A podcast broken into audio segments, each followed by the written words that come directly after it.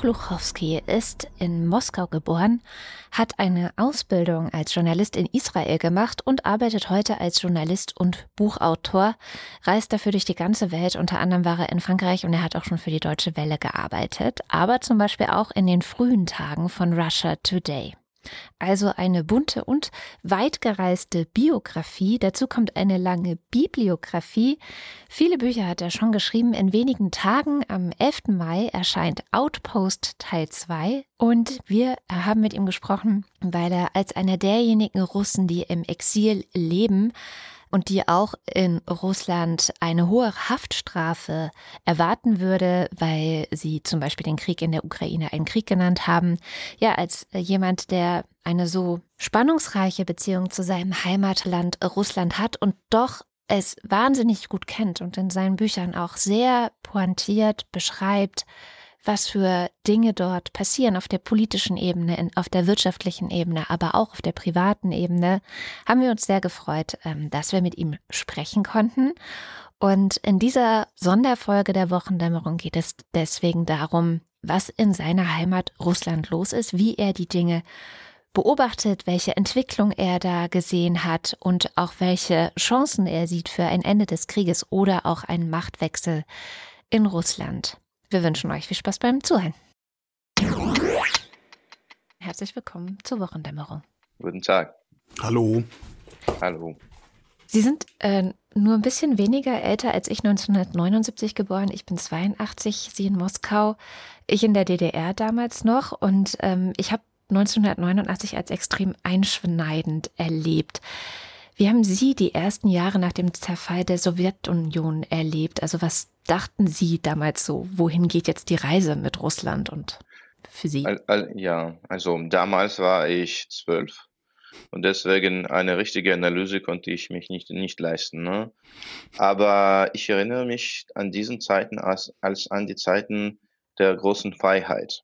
Und die meiste Sache, die ich äh, damals vor mir sah, ähm, also Freiheiten, Möglichkeiten zu tun hatten. Ja, und äh, also ich war ein großer Leser von der jungen demokratischen Presse, insbesondere damals Freie Zeitung, die Moskowski Komsomolets hieß.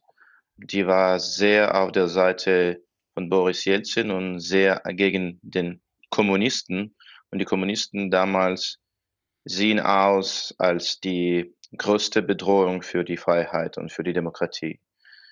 Außerdem ähm, natürlich, sobald wir die Grenzen aufgemacht wurden, äh, haben meine Eltern einen Wunsch, mich ins Ausland zu senden, meine Ausbildung dort zu machen, ja, und damit mir weitere Möglichkeiten in meinem Leben zu geben. Äh, deswegen, als ich ähm, 16 Jahre alt geworden bin, haben sie eine Möglichkeit gefunden, mich nach Israel zu schicken. Israel haben sie deswegen ausgewählt, weil sie einfach kein Geld für eine amerikanische oder englische Ausbildung hatten. Äh, ich musste deswegen Hebräisch studieren, also lernen. Äh, das habe ich auch innerhalb eines Jahres gemacht. Und danach schon habe ich äh, so ein bisschen so meine jüdische Seite kennengelernt. Ja, natürlich, die Leute, die fahren nach Israel ab, müssen irgendwelche Verbindung zu der jüdischen Kultur haben. Ja, zu Hause hatten wir das nicht. Also mein Vater war damals ein Parteigenosse, also von der kommunistischen Partei und meine Mutter ist eine Russin und sie ist also christlich und religiös. Deswegen hatten wir zu Hause kein Gespräch über die jüdische Geschichte natürlich, ja deswegen war das eine ganze tolle Entdeckung für mich. Also, also diese, die, die ganze diese Reise von Moskau mit dem jungen Jahralter von 16, 17 Jahre alt nach Ausland und seitdem dieser Weg voller Entdeckungen geht immer vor. War es schwieriger, Hebräisch zu lernen oder Deutsch? ähm, also Hebräisch ist eine einfache und ein bisschen künstliche, also die moderne Weise ähm, Sprache. Ne? Die Hebräisch wurde Ende von 19. Jahrhundert so zurück zum Leben gebracht von, von Theodor Herzl und, und mhm. Elisa Benjuda und mh, mm, Deutsch dagegen. Also es ist die schwierigste, die schwierigste Sache beim Hebräisch ist zu lesen, weil am meisten schreiben sie die Konsonanten und die Vokalen nicht. Mm, und das ist von vom rechts nach links. Das ist ein bisschen verwirrend und natürlich, das ist ganz andere Buchstaben. Ja. Mhm. Mm, die, also die Grammatik ist aber einfach. Bei, beim Deutschen, die Hauptsache ist, also die Grammatik. Ohne 100 Regeln sehr gut zu kennen, kann man überhaupt nicht sagen. Ne? Ja. Die einfachste ist natürlich Englisch. Ja. Äh, Deutsch, ist, Deutsch war für mich sehr kompliziert. Äh, hm. Hatte auch ein Jahr in Anspruch genommen. Hm. Aber ein Jahr ist ja nichts. Also wenn ich gucke, ein Jahr, ich, ich lerne seit einem Jahr Russisch und ich finde es auch ziemlich schwierig, ehrlich gesagt. ich glaube, dass Deutsch ist die schwierigste Sprache für mich. Also zumindest die, die schwierigste Sprache, die ich spreche. Mhm. Chinesisch habe ich noch nicht angefangen. noch nicht. Noch nicht, ne? Wir werden schauen, ne, wie die Lage in der Welt angeht.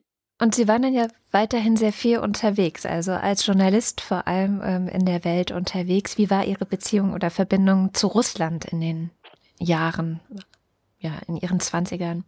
Dieses zuständige Exil ist meine eigentlich vierte Auswanderung seit dem Jahr also von 17, würde ich sagen. Also habe ich mehr als zehn Jahre, glaube ich, insgesamt im Ausland verbracht, vielleicht sogar mehr. Und trotzdem, jedes Mal, als ich zurück nach, nach Russland gekehrt bin, fühlte ich, dass das, das ist meine Heimat. Also von, vom Standpunkt der Kultur, vom Standpunkt der Sprache, vom Standpunkt der also Kinderheitserinnerungen und so weiter. Mm, die, die stärkste Verbindung, die ich zu einem Land habe, ist natürlich meine Verbindung zu Russland. Ne? Äh, und diese Vernetzung, diese Verbindung habe ich niemals wirklich verloren. Auch meine Kinder jetzt in Europa sprechen zu Hause nur Russisch, ne? obwohl sie verschiedene Fremdsprachen an der Schule haben. Und äh, also ich glaube, dass, dass die, äh, die Verbindung mit meiner Heimat, mit ihrer Heimat, das ist, das ist eine Sache, die uns also bestimmt sogar um auf einer Fremdsprache zu schreiben, muss man ganz bilingual sein. Einer von den Eltern muss aus einer anderen Kultur stammen. Dann kann man bikultural sein. Anders gehört man bis zum Ende der Kultur, in der er geboren ist. Sie sagten 1989 hätten Sie erlebt als äh, äh oder nach 89 als äh, den Zeitraum der großen Freiheit. Wann und wie hat die aufgehört? Das kann man auch nur jetzt, wenn man nach hinten guckt, ähm, retroaktiv das analysieren. Ich glaube, dass die wirkliche Freiheit ist einmal um 2012, glaube ich, 2014 aufgehört. Also der Rückkehr Wladimir Putins ins Kreml war schon der Ende der Freiheit, war auch der Ende der freien Entwicklung von Russland und war auch die Verneinung von Russlands menschlicher, also normaler Zukunft. Alle andere Sachen, die danach folgten, wie Krim-Eroberung, also Krim-Anschluss, wie der Krieg in Ostukraine, die Eroberung von Donbass und auch Russlands Einmischung in Syrien, die waren nur Konsequenzen dieser Entscheidung. Von der Entscheidung von Wladimir Putin nicht seinen Griff auf die russische Macht zu äh, verlassen und, und bis zum Ende seines Lebens äh, Russland zu regieren. Und wenn Sie es jetzt versuchen, sich daran zu erinnern, wie haben Sie sich damals gefühlt? Also, also haben, haben, Sie haben Sie das als auch in der Zeit haben Sie in der Zeit auch dann irgendwie gedacht, hier stimmt plötzlich was nicht? Oder ist das auch retrospektiv nur nur festzustellen? Ich glaube, dass seit seit 2010 Also die Jahre, die Dmitri Medvedev, der damalige Präsident Russlands oder der Macht verbracht hat, waren ziemlich normal. Und da hat, haben wir eine Liberalisierung gesehen und da war die Zeit von relative und äh, immer größere Freiheit. Mhm. So hatten wir einen, einen Eindruck, dass wenn ähm, Dmitri Medvedev zu, also an, an der Macht bleibt, dann wird Russland graduell so in einem normalen demokratischen Land transformieren. Also diese Jahre waren, obwohl es ist äh, unter Medvedev, dass Russland Georgien angegriffen hat, das war ein kleiner, also zumindest so wurde es in Russland wahrgenommen, ein kleiner Inzident. Ja, wir wissen natürlich, dass für die Georgien war das sehr traumatisch. Aber danach hat die Lage sich irgendwie zumindest innenpolitisch in Russland stabilisiert. Ich würde sagen, also die Freiheit, die wir damals hatten, so die Redenfreiheit, der Respekt für den Menschenrechten und so weiter und so fort, das war komplett unvergleichbar zu den Zeiten von Wladimir Putin. Ich glaube, dass auch persönlich war damals Dmitri Medvedev ein größer Liberal und Demokrat.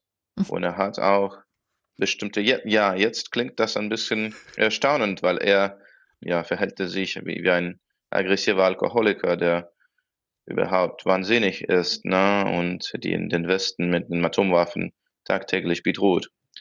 Ja, damals war aber die Lage ganz anders. Ich, ich habe ein, eine Vermutung, so einen Verdacht, dass er in, genau deswegen jetzt äh, sich so aggressiv verhält, weil er will diesen alten Zeiten von seiner so Freiheitsliebe und Demokratieliebe auslöschen. Warum könnte er das wollen? Muss er irgendwas befürchten? Weil das ist doch eigentlich ganz cool, wenn man liberal ist, oder? Also. Ja, also nicht jetzt in Russland natürlich. Das ist schon klar, dass Russland wird zu einer Diktatur, ist schon zu einer Diktatur geworden. Die Repressalien gegen den politischen Aktivisten sind wahrscheinlich für Wladimir Putins Regime nicht hinreichend und gegen die freien Journalisten auch nicht. Jetzt kommen die Geheimdienstleuten nach den Künstlern. Gestern eigentlich wurde eine Theaterregisseurin Evgenia Berkovich und eine Dramaturgin Svetlana Petritschuk in Moskau festgenommen, weil sie für also Rechtfertigung Terrorismus von Terrorismus angeschuldigt wurden für eine Theaterschau. Und diese Schau übrigens nur um Schicksal der Frauen, die sich äh, mit äh, islamischen Terroristen verheiraten wollten, weil sie keine Liebe zu Hause ähm, fühlen konnten. Äh, ja, das, das war natürlich keine Rechtfertigung, sondern ein Versuch, ähm, das zu analysieren. Und äh, der Schau hat damals äh, Preise gekriegt. Äh, damit attackiert der Regime und die Geheimdienste jetzt die ganze Theater Institution. Also alle Theaters und alle Theaterschauspieler und alle Theaterregisseure in Russland. Das ist ein, ein richtiger Rückkehr. Das ist keine, keine Rückkehr die, zu den sowjetischen Zeiten. Also der, am besten kann man es vergleichen zu den ähm, Hitlerzeiten in 30 Jahren in Deutschland, also Nazi-Deutschland. Also da gibt es auch die Restaurants, die voll sind, da gibt es auch die Theaters, die voll sind und das gibt einen Eindruck von einem normalen Leben. Das ist aber kein normales Leben. Ja, das ist, äh, die, da gehen die Repressalien an und jetzt äh, kriegen auch die, die Künstler, nicht nur die politischen Aktivisten, nicht nur die, die Journalisten, kriegen nur auch die Künstler jetzt äh, wesentliche verurteile mit, mit jahrelang mhm. Frist äh, im Gefängnis. Wenn ich bei dem Vergleich mit Deutschland in den 30er und Anfang der 40er Jahre, also im Dritten Reich, bleibe, um Deutschland, ich sag mal, in die, in die Welt, in die demokratische Welt, in die zivilisierte Welt zurückzuholen, mussten die Alliierten Deutschland in Schutt und Asche legen. das können wir mit Russland nicht machen. Wie kriegen wir Russland denn zurück in die Freiheit? Ich, ich fühle, dass ähm, Russland immer nicht so durchaus mit der Propaganda vergiftet ist. Ich mhm. fühle, dass ein Jahr nach dem äh, Eroberungskrieg, nach diesem Angriffskrieg, ist immer noch dieser Krieg ein Krieg Wladimir Putins. Jetzt natürlich hat er die Verantwortung für den Krieg auf, den, auf, der, auf die ganze politische Klasse verbreitet. Es, ähm, er wollte unbedingt jeden schuldig sein, ne? wollte nicht nur er der schuldig bleiben. Ne? Jetzt sind auch die, also sein ähm, Näherumkreis äh, auch für den Krieg verantwortlich.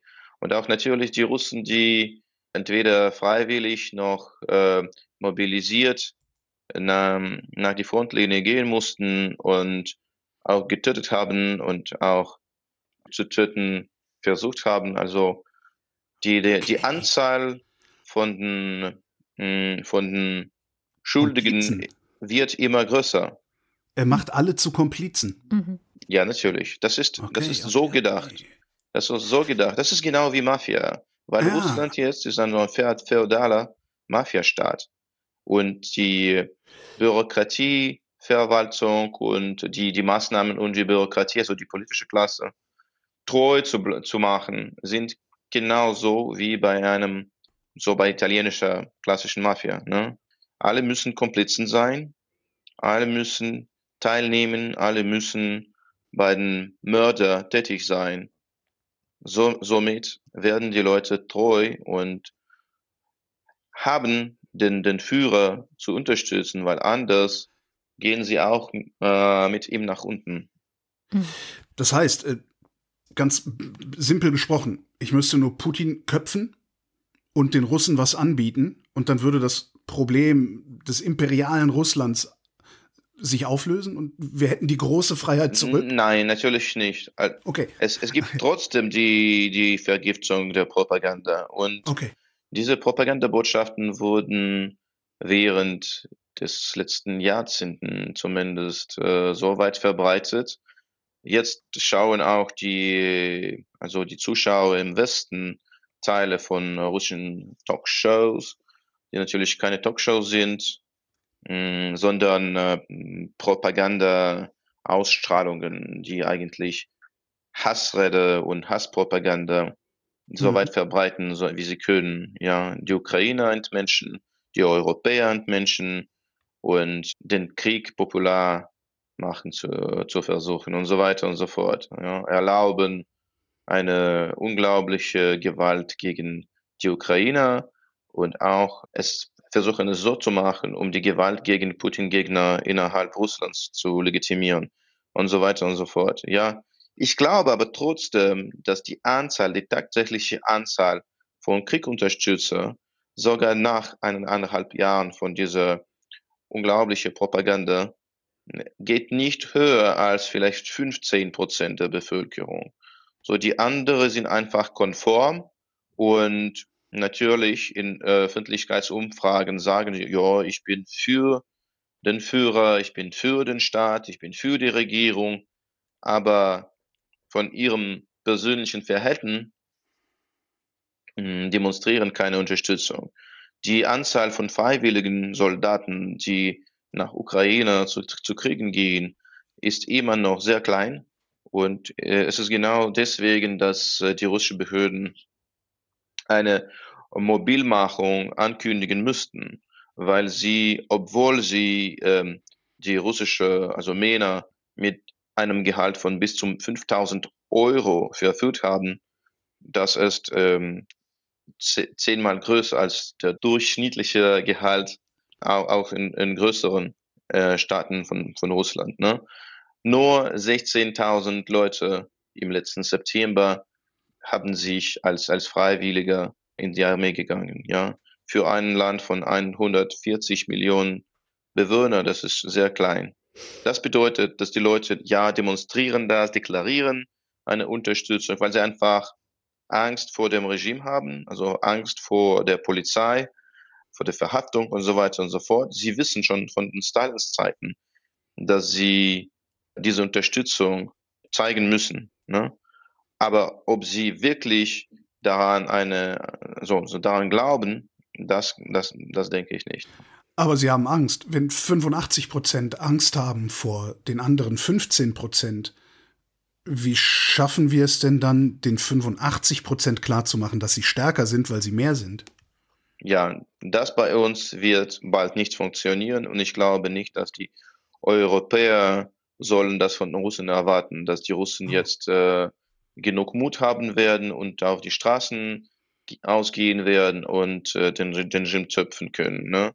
Ich glaube, dass die, die ganze, so die Lösung wird langfristig sein und zuerst müssen die Russen das selber fühlen, dass dieser Krieg katastrophal ist, dass dieser Krieg ein Grund für Russlands Untergang äh, ist, ja, dass, dass sie ihren Lebensniveau tagtäglich verlieren, dass sie kriegen die äh, Mobilmachung Befehle, dass sie haben schon in ihrer persönlichen Umgebung die Leute, die äh, während des Krieges getötet sind und dann sie eigentlich sich bedroht persönlich fühlen, ne? dann vielleicht als das Lebensniveau nach unten geht und diese Bedrohung immer stärker ist, dann verstehen sie was. Ne? Es wird aber dauern.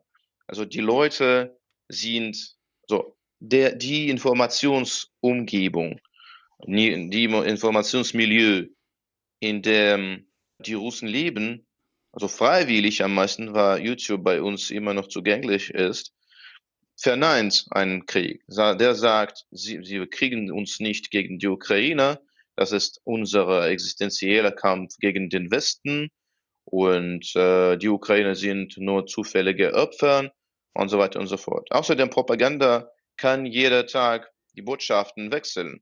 Hm. weil sie, sie, müssen keine Wahrheiten erzählen. Ne? Sie ja. müssen nur etwas emotional stark hinschmeißen. Ja, und dann äh, beißt die, die Bevölkerung diese, diese Anreizen.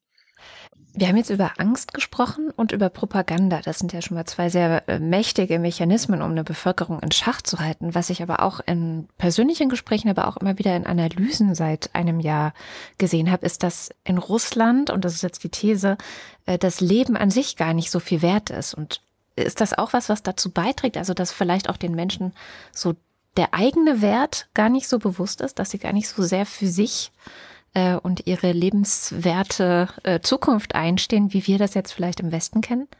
Ja, ich, ich glaube, dass die, das Verständnis, dass äh, menschliches Leben der größte Wert ist, diese, diese Lektion wurde von den Europäern nach dem Zweiten Weltkrieg erlernt. Und das war auch ein Prozess. Also die Bereitschaft von Europäern, also die, die Engländer wie die Deutschen, sich äh, für den großen Zweck zu opfern vor dem Zweiten Weltkrieg war sehr groß. Ne? Und dann, da war eine, ein, ein Prozess von Ausbildung, Entnazifizierung und Humanisierung, würde ich sagen, von Ausbildungssystemen, äh, nicht nur in Deutschland, aber auch im Westen, also in Frankreich. Da war die Entkolonisierung, da, also der postkolonialistische Denken und, und Lernen auch an der Universitäten. Das war ein sehr langer Prozess eigentlich. Ne? Bei uns ist dieser Prozess nur nach dem Sowjetunion-Zerfall angefangen hat und nicht lang gedauert, weil am meisten die Universitäten wurden schon äh, vor, vor zehn Jahren von Wladimir Putin und seinen so KGB-Clique kontrolliert. Und statt eine humanistische Ausbildung haben sie eine patriotische Ausbildung hingebracht, ne, auch in der Schulen.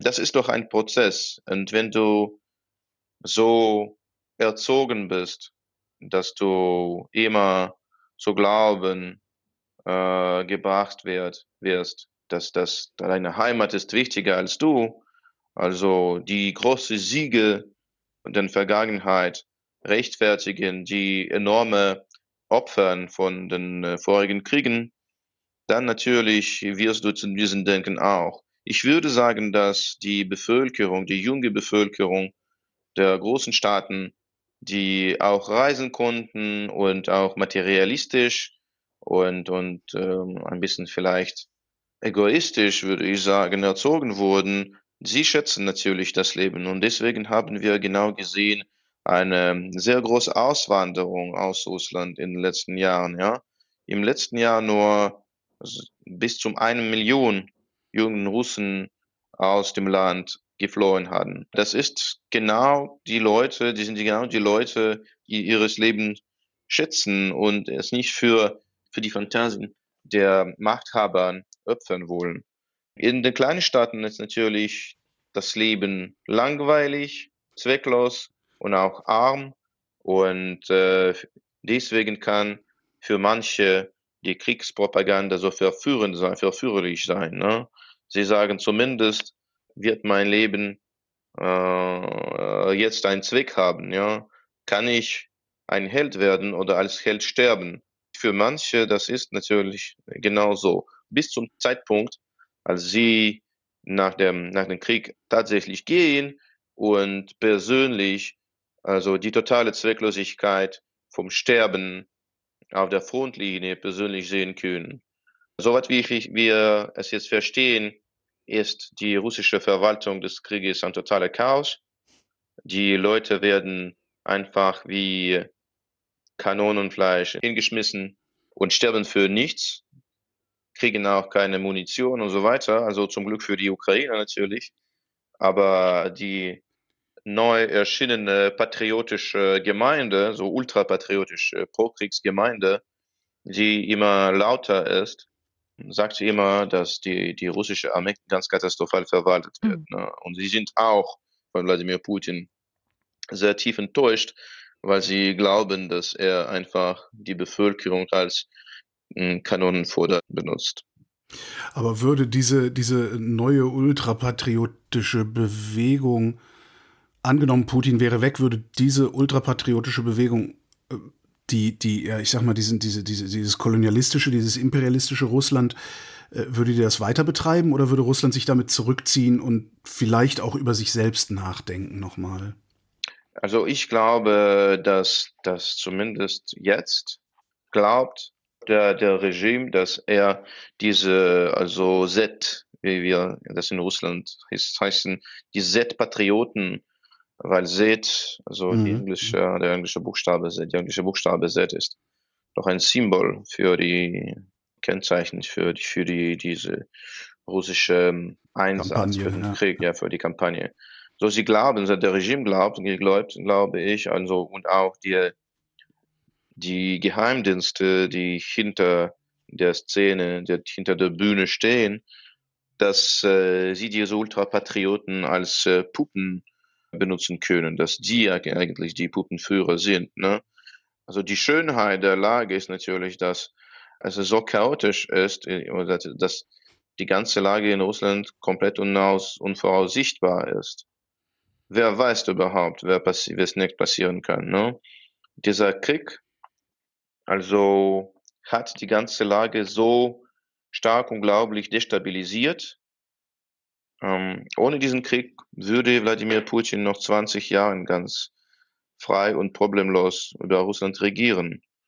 Jetzt hat er persönlich Russland zu einer internationalen Isolierung unter diesen Sanktionen, die Russlands Wirtschaft erschöpfen werden, obwohl noch nicht erschöpft haben, bringen und auch die soziale Bewegungen, also die gesellschaftliche Bewegungen, die er damit angefangen hat oder provoziert hat, werden natürlich so einfach sich nicht beruhigen. Jetzt mhm. gibt es in Russland hunderte, tausende von, von Menschen, die den Krieg persönlich gesehen haben, die entweder getötet haben, also gemordet haben, ihre Kameraden verloren haben, die also verwunden waren, waren und so weiter und so fort. Sie, die sind natürlich ganz traumatisiert. So, sie kehren zurück nach Hause mit einem PTSD die sind die Leute, die die Gewalt als eine ganz normale Option halten. Vorher hatten wir in Russland für 30 Jahren, so länger für 30 Jahren, eine, eine Generation, die überhaupt an einer Gewalt nicht denken konnte. Deswegen haben wir in Russland so wenig Gewalt auch bei den äh, Straßenprotesten gesehen. Ja, die Leute hatten total Tabu gegen die Gewalt, in, insbesondere für die, also gegen die Polizisten und so weiter und so fort, andere Vorgestellte der, der Macht. Mhm. Jetzt wird das alles ändern. Und auch die große russische Revolution, so die Oktoberrevolution von 1917, wurde nicht von den Intelligenten gemacht. Also die Leute, die diese Revolution tatsächlich äh, durchgeführt hatten, waren die Soldaten, die aus dem Front zurück nach Hause gekehrt sind. Ne? Jetzt haben wir und werden wir noch immer von diesen Soldaten auch zu Hause haben, die auch zurück nach Hause mit den Waffen kommen. Das ist halt die größte Destabilisierung für, für einen Mensch, die nur um Stabilität äh, sprach. Ne?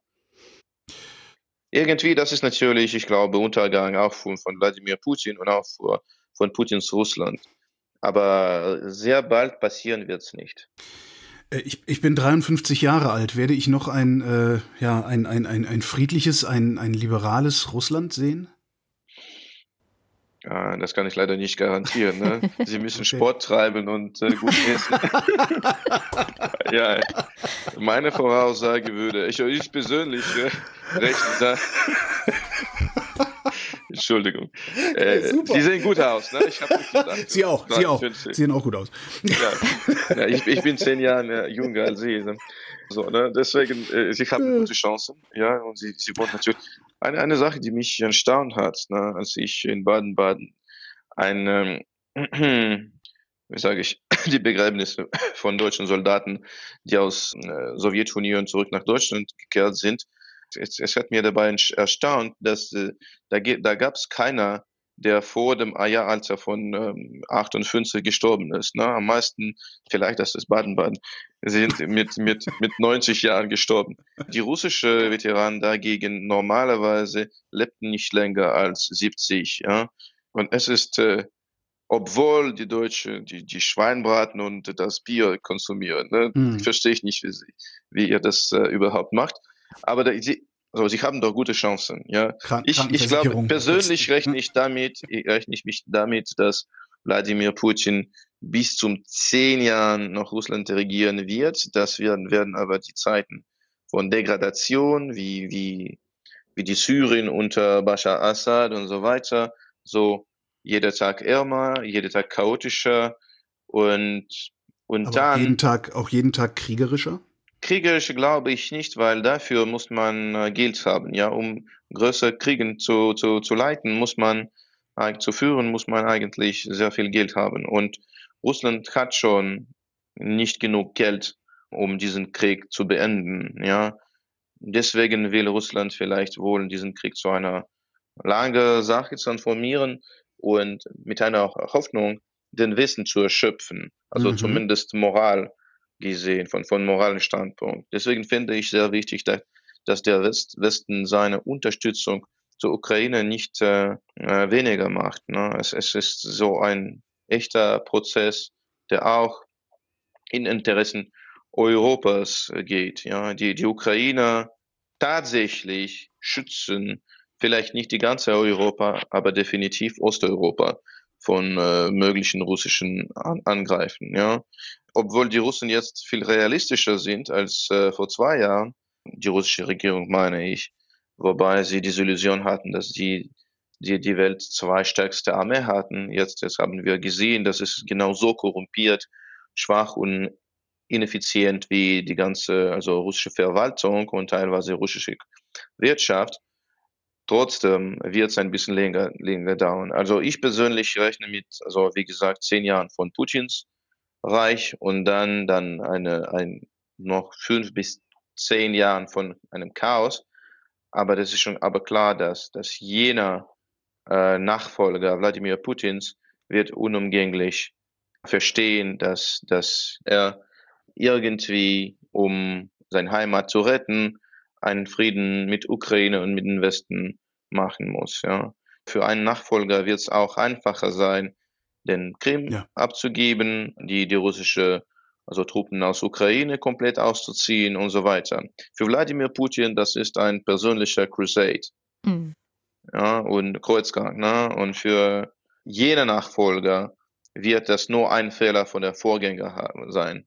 Aber das heißt, die nächsten, wie auch immer, wie vielen Jahre auch immer, wird weiterhin dieses, ähm, ja, diese Kombination aus Angst auf der einen Seite, Desinformation, Propaganda auf der anderen Seite massiv hochgehalten werden müssen, um weitermachen zu können. Ja, ganz genau. Das, also das ist, ich glaube, der West muss das auch wahrnehmen wie ein existenzieller Kampf. Mhm.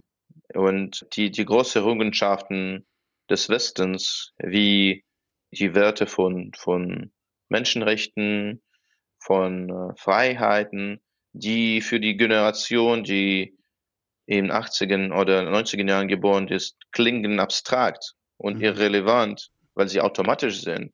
Mhm. Also jetzt verstehen wir, so wir sind nicht geboren für Freiheit. Wir sind nicht geboren für menschlichen Rechten. Wir sind geboren für ein, ein tierischer, äh, wie sage ich, Verlängerung für, für, für einen, einen starken Hand und eine Diktatur und so weiter. Also unsere Lage, die Lage, in der sich Europa sich jetzt befindet, sind doch künstlich. Aber das ist die größte Errungenschaft der Menschheit. Wir sind dieselben, die die Zweiten Weltkriegen statuiert haben. Also die Lektionen, die wir von den großen Revolutionen gelernt haben, also Enlightenment und so mhm. weiter. Ne? Das ist, das, die sind 2000 Jahren vor von Entwicklung in die Richtung. Also natürlich geboren sind wir vielleicht anders. Um humanistisch zu sein und, und menschlich zu sein, müssen wir während 30 Jahren unseres Lebens erzogen werden, ne, ausgebildet werden und das wie, richtig zu, zu bewerten. Und die, so die Ereignisse, wie jetzt in der Ukraine passieren, zeigen uns, dass diese Zivilisationseroberungen und Errungenschaften sehr verwundbar und fragil sind. Ne? Hm. Die sind sehr, sehr einfach abzumachen. Und das, deswegen müssen wir, jedes denkenden Wesen muss alles Mögliche machen, um es zu verteidigen, zu schützen. Sie sagten vorhin, ganz am Anfang sagten Sie, äh, eigentlich, eigentlich ist es die vierte Auswanderung, die Sie da machen. Und immer wenn Sie nach Russland zurückgekommen sind, haben Sie gemerkt, nee, ich gehöre doch hierhin, das ist mein Land, hier bin ich zu Hause.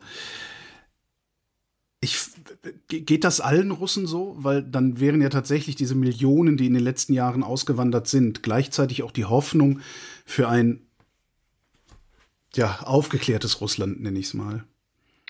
Ja, so, so glaube ich. Also sogar wenn die Lage ein bisschen ruhiger ist und die Mobilmachung zu Pause wird, dann kehren schon manche Russen zurück, weil da die Heimat ist da die Kulturumgebung bekannt ist und so weiter und so fort.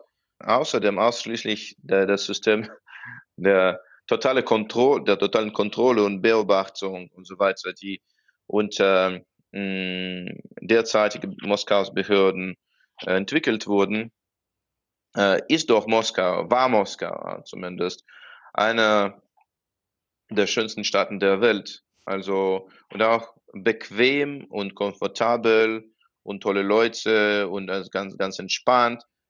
Aber dazu die Logik von Entwicklung einer, einer Diktatur an einem bestimmten Zeitpunkt hm. verneint alle Errungenschaften der, der normalen Zivilisation. Und jetzt wird natürlich Moskau und wie St. Petersburg sehr rein, sehr, also sehr klar, also sehr sicher von Standpunkt der Kriminalität, aber sehr unsicher, mhm. weil du nur für einen gelben und blauen Band auf deinem Hand festgenommen sein kann. Also ganz einfach.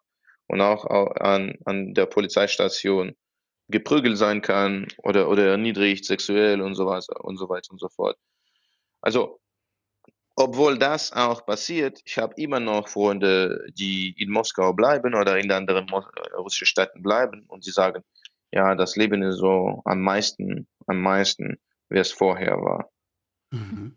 Ja, also, ja. Aber bei denen könnte doch auch früher oder später jemand vor der Tür stehen und sie und sie äh, ganz, ganz einfach, ganz einfach. So wie genau, genau, wie ich, wie ich vorher gesagt habe, Sie können ganz frei ins Restaurant und das Restaurant wird ganz voll sein und das Essen wird schön sein, frisch, russisch, so, weil wir keine so Importe aus, aus Europa mehr kriegen. Aber dann äh, kann äh, irgendwas passieren und äh, für ein Telefongespräch sogar äh, oder für ein, für ein Kleiden oder für, weiß ich nicht, für ein, ein Moralverbrechen, das du vor drei Jahren begangen hast. Du kannst festgenommen sein, ja, und das war's, ne? Wie ist es mit, äh, wenn man mit einem Buch von Ihnen rumläuft oder erwischt wird? Ist das auch schon ein Grund? Noch nicht, ich glaube so, aber da waren schon ein Verfahren gegen eine Frau, die mein Post in WK, das ist die russische Fassung von äh, Facebook, wieder gepostet hat. Also sie hat einen Repost gemacht. Mhm. Dafür hatte sie eine Geldstrafe von 30.000 hm. Rubel, so ungefähr 400 Euro gekriegt, weil ich habe so, so eine, irgendwas gegen den Krieg geschrieben und sie hat das an den Post gemacht. Die, meine Bücher sind immer noch zu Verkauf. Mhm. Sie sind aber in einem undurchsichtigen Umschlag markiert von einem ausländischen Agent geschrieben, weil sie mich nicht, nicht nur mich strafverfolgen wollen, aber äh, mich auch als ein ausländischer Agent wegen meiner internationalen Anwesenheit und meiner internationalen Royalties, die angeblich ähm, ein Beweis äh, meiner Finanzierung vom Westen äh, betrachtet werden sollen. Es gibt auch äh, so Geschichten gerade, dass in Russland auch die Denunziation zunehmen würde. Da geht die ganze Zeit so eine Geschichte rum von einer Frau, die in der U-Bahn die falsche Webseite gelesen hat und dann von jemand anderem, also von einem anderen Zivilisten angezeigt worden wäre. Stimmt das oder sind das so die üblichen Horrorgeschichten, die man sich so Nee, nee, es stimmt. Wir, wir wissen, dass in Stalins Zeiten vier Millionen Denunziationen wurden von Zivilisten auf einen anderen geschrieben, also vier Millionen. Bei uns natürlich äh, immer noch geht es nicht um diesen Anzahlen, aber es, das besteht schon, schon als Phänomen. Also die Verwandten schreiben die Notationen auf einen anderen, die Mütter, die, die Söhne, die Söhne, die Mütter. Äh, das ist äh, ziemlich unglaublich. Wir können nicht, nicht sagen, dass das ist en masse mhm. Phänomen ist, aber es passiert. Und also die Propaganda macht die Leute verrückt. Mhm. Das, wenn, wenn man äh, den, den Hassen legalisiert, wenn man die anderen Menschen entmenscht und das ganz legal und in Massmedien macht, das sind natürlich eine Rückkehr zu Mittelalter und zu Witch Hunt. Ja, äh, Hexenverfolgung. Ja, ganz genau. Also das, das passiert auch jetzt bei uns. Also insbesondere die Leute, die psychisch verwundbar sind, aber auch die Leute, die eigentlich keine Prinzipien haben und äh, es eine, eine, als eine Laufbahnsmöglichkeit betrachten. Ne? Du hast doch bei dir an der Arbeit einen Kerl, der nicht äh, so treu dem Regime ist und du willst seinen Platz nehmen, mhm. dann schreibst du was gegen ihn und dann ist er festgenommen und du kriegst seinen Platz vielleicht. Ne? Die sind auch die, also die Leute verstehen, was, was der Regime will. Mhm. Und sie verstehen ganz klar, also wegen der Propaganda und wegen die tagtäglichen Five Minutes of Hatred, die nur, nie, nicht nur Five Minutes sind bei uns, ne, sind der Tag, Tag, den ganzen Tag angehen. Die Leute verstehen ganz gut, woran sie glauben müssen. Mhm. Also die Propaganda sagt, das ist, woran du glauben heute musst. Mhm. Ja, und dann, das ist ein sehr interessanter Prozess, weil die Leute sich selber überzeugen müssen. Sie wissen, dass, dass da gibt es eine Strafe gegen die Leute, die nicht hinreichend überzeugt sind.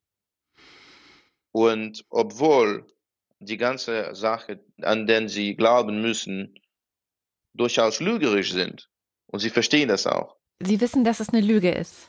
Ja, ganz, das ist eine reine Lüge, das ist auch wahrscheinlich.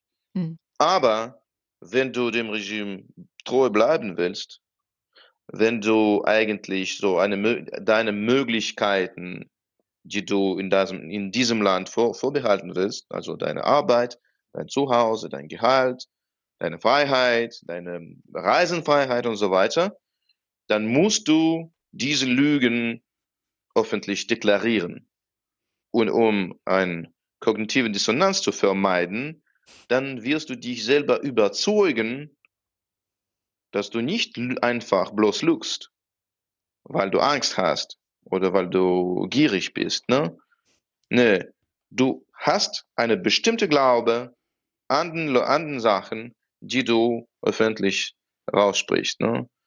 Und das ist, dieser Prozess ist vielleicht, so ein Prozess, ein von Prozessen von Konformismus, ist eine der interessantesten Sachen, die bei uns jetzt passieren. Wie die Leute sich selber freiwillig versklaven, weil das ist doch eine Versklavung. Das ist eine moralische Versklavung.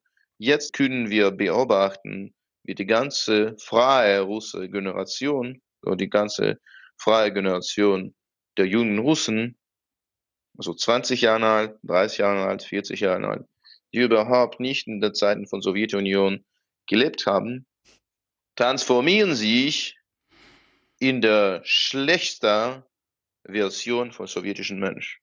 Also wie genau in Stalinzeiten. Wegen Angst am meisten. Reicht es denen, die Angst irgendwie zu nehmen, um sie zurückzuholen oder sind die verloren? Äh, nee, ich glaube nicht. Also es wird natürlich befreilich sein, wenn äh, die Angst weg ist. Und ich glaube, dass natürlich, das ist, wir sprechen um eine Unterdrückung. Mhm. Wenn, wenn man die andere entmenscht, entmenscht der Mann auch sich selber. Mhm. Und das ist natürlich äh, nur, nicht nur ein kognitiver Dissonanz, die wir alle vermeiden zu versuchen.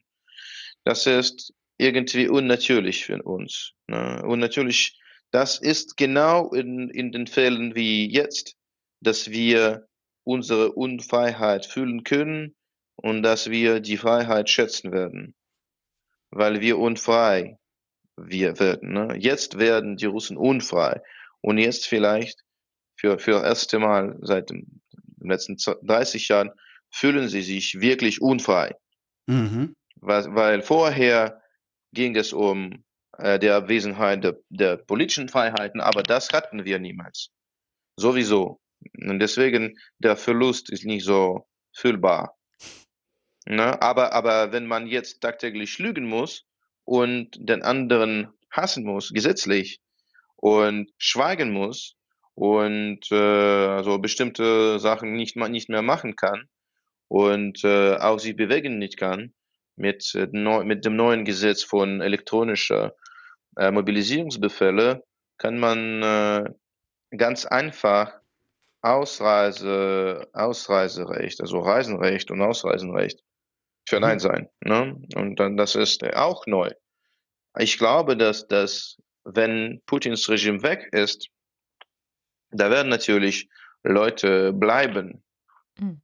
die Putin romantisieren werden, wie Spanien, in Spanien äh, manche für Franco, Franco. ja, mhm. und wie die in Geheimnis manche in Deutschland für Hitler. Ja. Das wird aber nicht äh, die Mehrheit sein. Ja, die mhm. Mehrheit will, will, will einfach ganz frei einatmen und ausatmen. Klar, ich meine, ein bisschen, das war nicht alles schlecht, äh, kennen wir ja auch ähm, von unseren ehemaligen DDR-Mitbürgern. Also das, man muss wahrscheinlich auch vieles sich dann im retrospektiv auch schön reden, damit man eben das Gesicht vor sich selbst nicht verliert. Ja, ganz genau. Wir brauchen eine Therapie. Hm. Wir brauchen, wir, wir, wir müssen unumgänglich unsere Schuld zu gestehen und unsere Verantwortung für was wir die Russen der Ukraine und den Ukrainern gemacht haben, gestehen und auch was dafür zahlen. Ne? Das ist unumgänglich. Ohne, ohne dessen werden wir keine normale Zukunft haben. Aber es ist ja, es ist ja nicht nur die Ukraine, es ist ja auch Georgien. Es ist ja, also das ist ja eine, eine, eine, eine ganze, ganze, im Grunde ein ganzes Kontinuum über hunderte von Jahren äh, des, des, des Kolonialismus. Also Russ, Russland wird ja gerne als letzte Kolonialmacht Europas be, be, bezeichnet. Ich, ich kann mir immer noch nicht vorstellen, also ich, ich, ich sehe, ich sehe, wie, wie, wie mein eigenes Volk, also die Deutschen, wie schwer die sich heute noch 70, 80 Jahre nach Ende des Zweiten Weltkriegs, wie schwer wir uns heute noch damit tun, unsere dunkle Vergangenheit aufzuarbeiten. Die russische dunkle Vergangenheit ist noch viel länger, noch viel blutiger, noch viel, äh, äh, obwohl viel blutiger wahrscheinlich noch nicht mal. Ich, ja, ich also zumindest mir, ich kann mir nicht vorstellen, mehr von unserem eigenen Volk ja, äh, ja, vernichtet. Ja, ne? genau. Ich, ich, also wenn ich sehe, wie schwer es uns fällt, den Deutschen fällt, ich kann mir überhaupt nicht vorstellen, wer soll die Russen therapieren? Wie sollen die Russen sich selbst therapieren? Wie, wie, wie, wie kann überhaupt erst die Erkenntnis in die Russen hineingelangen, dass irgendetwas schiefgelaufen ist. Wie gesagt, meine Heimatstadt Köln musste in Schutt und Asche gelegt werden, bevor überhaupt jemand darüber nachgedacht hat, dass es hier ein Problem geben könnte. Ich, ich, ich, ich verzweifle bei dem Gedanken daran, wie man Russland wie Russland sich selber, wie irgendjemand Russland helfen soll. Ich, ich, ich, was? Also ich, ich, ich glaube, dass Schuttenaschen sind nicht äh, unumgängliche, äh, wie sage ich, Bedingungen für äh, ein Verständnis. Ne? Ich hoffe, dass es nicht. England, England irgendwie äh, konnte es verstehen ohne komplette Zerstörung. Ja, Frankreich ja. musste nur ein, ein kolonialer Krieg verlieren und Paris wurde niemand in, in Schutt und Asche gelegt. Ne?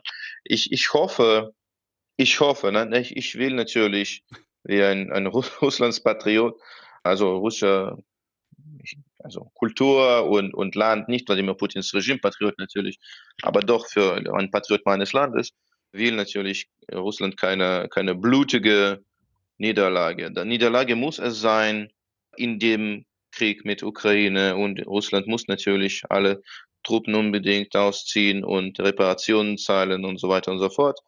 Aber Zerstörung äh, meinem Land kann ich nicht wünschen. Ne? Ja, das, einen bürgerlichen das Krieg. Niemandem, also, ja. ja, ganz genau. Also ich hoffe, wir hatten doch eine Generation von freien Leuten. Und wir hatten eine ganze freie, unabhängige Kultur bei YouTube, also junge Musiker, Sänger, junge Journalisten, die Ermittlungen oder ähm, ernsthafte und, und äh, wie sage ich, honest Gespräche gemacht hatte. So, wir hatten eine ganze Welle von Leuten, die frei denken wollten und konnten. Ne? Es ist nur deswegen, weil wir durch einem KGB-Regime regiert wurden, der, um sich zu verteidigen, hat uns die Wahrheiten verneint und uns eine Möglichkeit entnommen, weiter frei zu entwickeln, dass wir uns in dieser Lage befinden. Ja, und ich nur vor, vor drei Jahren dachte ich, als ich mir eine neue Wohnung in Moskau gekauft habe, damals noch vor drei Jahren dachte ich, dass ja, es dauert noch vielleicht zehn Jahre, aber sowieso dann ist diese Generation von ideologisierter, gieriger äh, Idioten weg, wegen der, des Alters. Und dann äh, haben wir wieder ein normales Leben. Und dann, dann hatten wir eigentlich noch eine Möglichkeit vor uns, äh, uns frei zu entwickeln und ähm, ohne Revolutionen, nur durch eine Evolution ein, ein normales Land zu, zu werden, ein normales europäisches Land und kein Reich zu sein. Jetzt wird das aber mit diesem Krieg diese, diese Möglichkeit äh, entnommen. Ja, mhm. und, und wie es weitergehen kann, ist eine Frage. Ich meine einzige Hoffnung ist nur, dass Wladimir Putin eigentlich eher als in zehn Jahren weggehen wird und, und dass diese langfristige Auswirkung, diese, diese Vergiftung der, der, der, der Sinnes der, der Bevölkerung äh, nicht so stark und langfristig sein wird. Ne?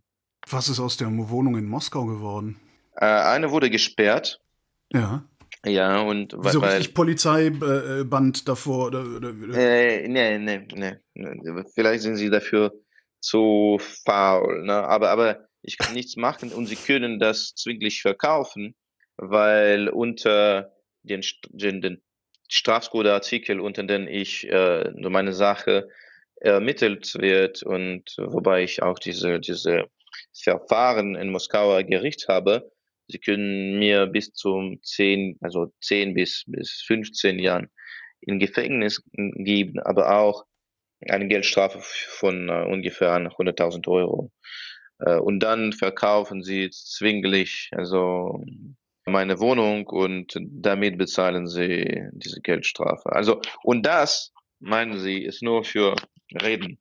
Mhm. Das ist für nennen diesen Krieg einen Krieg und, und das für Wladimir Putin persönlich zu beschuldigen, dass er diesen Krieg angefangen hat und so weiter. Die, die sehr einfache und offensichtliche Sachen. Wahrheit. Wahrheit.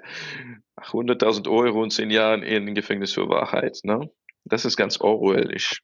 Orwellian. Wunderbar. Dimitri Kluchowski, vielen herzlichen Dank für das sehr spannende Gespräch und ja, alles Gute. Danke sehr. Vielen, vielen Dank. Das war der Journalist und Buchautor Dimitri Gluchowski. Alle Infos über ihn und seine Bücher findet ihr natürlich in den Shownotes. Und wir freuen uns, wenn ihr dann am Freitag wieder dabei seid, wenn es eine reguläre Wochendämmerung gibt. Bis dahin.